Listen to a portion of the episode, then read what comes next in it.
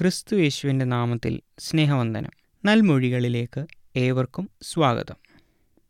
ഇന്ന് നാം ചിന്തിക്കുവാൻ പോകുന്നത് മർക്കോസിന്റെ സുവിശേഷം പതിനാലാം അധ്യായം മുപ്പത്തി രണ്ട് മുതൽ മുപ്പത്തി ആറ് വരെയുള്ള വാക്യങ്ങളിൽ നിന്നാണ്. മർക്കോസിന്റെ സുവിശേഷം പതിനാലാം അധ്യായം മുപ്പത്തി രണ്ട് മുതൽ മുപ്പത്തി ആറ് വരെയുള്ള വാക്യങ്ങൾ.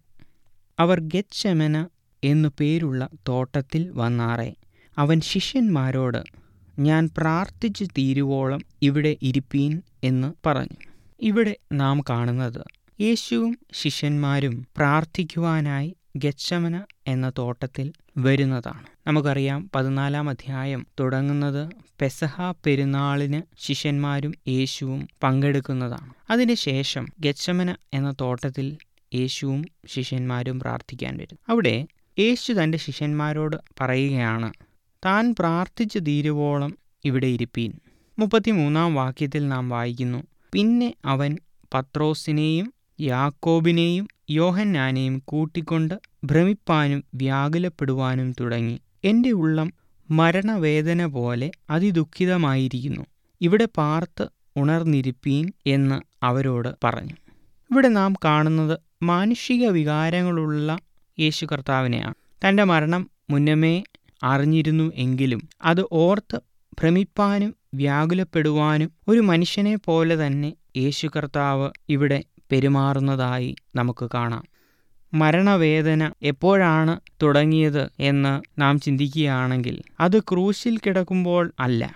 എന്നാൽ അതിനൊക്കെ മുമ്പേ പ്രത്യേകാൽ ഗച്ഛമന തോട്ടത്തിൽ പ്രാർത്ഥിപ്പാൻ വന്നപ്പോൾ മുതൽ യേശു കർത്താവിന് മരണവേദന ഉണ്ടായിരുന്നു എന്ന് നാം കാണുന്നു. അവൻ മരണവേദന പോലെ അതിദുഃഖത്തിലായിരുന്നു എന്ന് നാം മുപ്പത്തിനാലാം വാക്യത്തിൽ കാണുന്നു. തന്റെ മരണം മുന്നമേ അറിഞ്ഞ കർത്താവിന്റെ വേദന ഒന്ന് സങ്കല്പിച്ച് കാണുവാൻ പോലും നമുക്ക് സാധ്യമല്ല. കാരണം നാം ഈ ലോകത്തായിരിക്കുമ്പോൾ നമ്മുടെ മരണം എപ്പോഴാണ് എന്ന് നമുക്കറിയില്ല.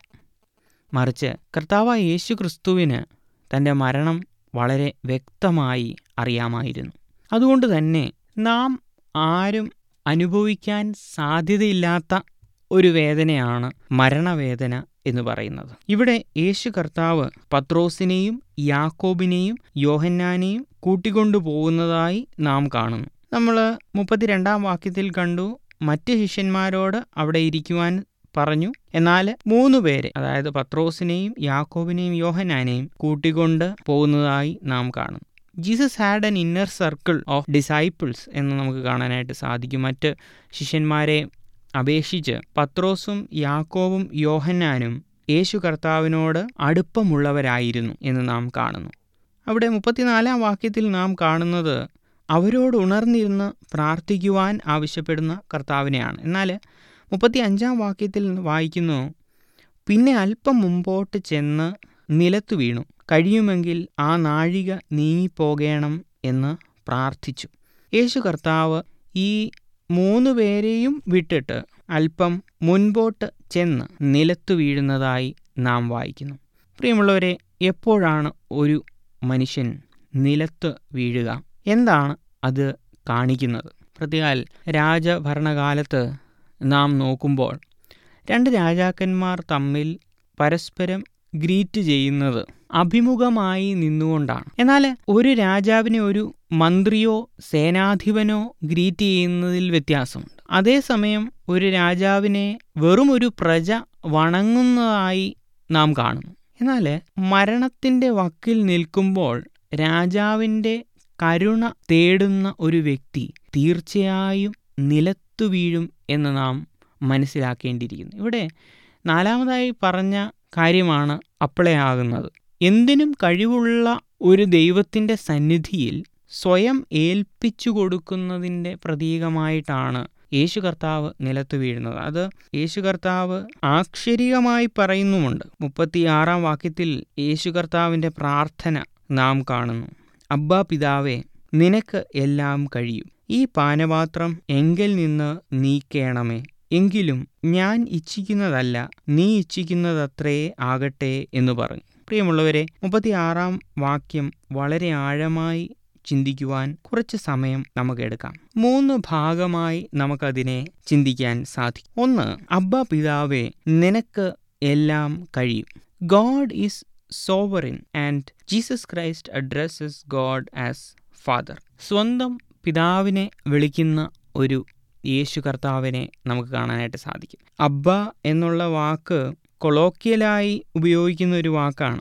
നാം വീട്ടിൽ സ്വന്തം അപ്പനെ വിളിക്കുന്ന പദം ആണ് അവിടെ ഉപയോഗിക്കേണ്ടത്. പലരും പപ്പ എന്നോ ഡാഡി എന്നോ വിളിക്കുന്നത് നമുക്ക് കാണാൻ സാധിക്കും.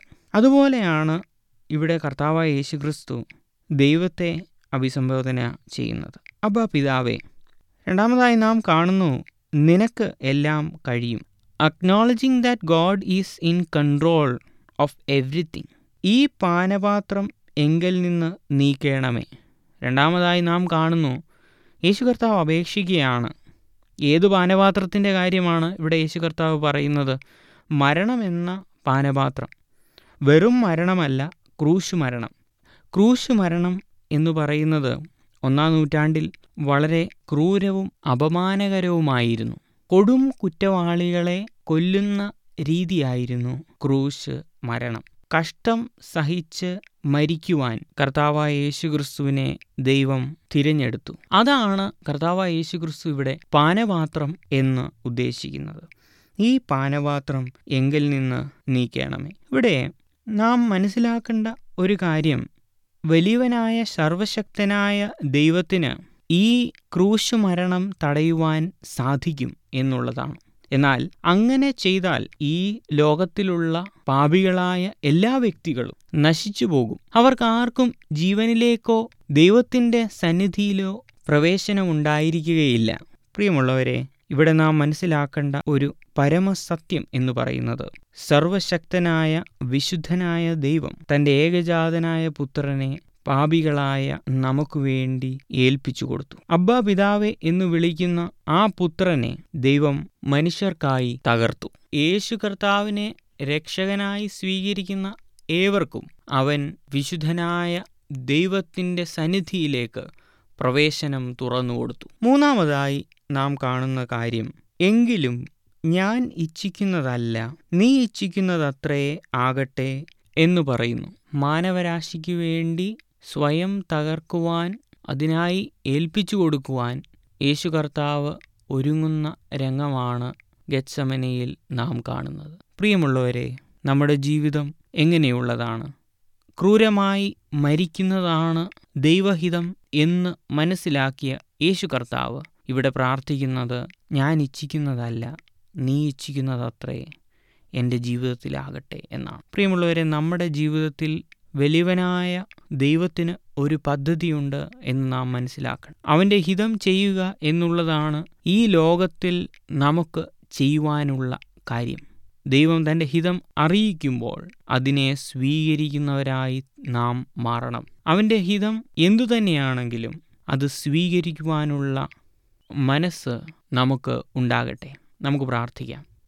സ്നേഹവാനായ ദൈവമേ സ്വന്തപുത്രനെ ആദരിക്കാതെ ഞങ്ങൾക്ക് വേണ്ടി യേശു കർത്താവിനെ തകർത്തല്ലോ. ദൈവമേ നിന്നിലേക്ക് അടുക്കുവാൻ ഞങ്ങളെ സഹായിക്കണമേ. നിന്റെ വചനത്തിൽ നിന്ന് ധ്യാനിക്കുവാനും ഞങ്ങളുടെ ജീവിതത്തിൽ നിന്റെ ഹിതം മാത്രം നിറവേറുവാനും ഞങ്ങളെ തന്നെ ഒരു പ്രാവശ്യം കൂടെ സമർപ്പിക്കുന്നു. യേശു ക്രിസ്തുവിന്റെ നാമത്തിൽ തന്നെ ആമീൻ.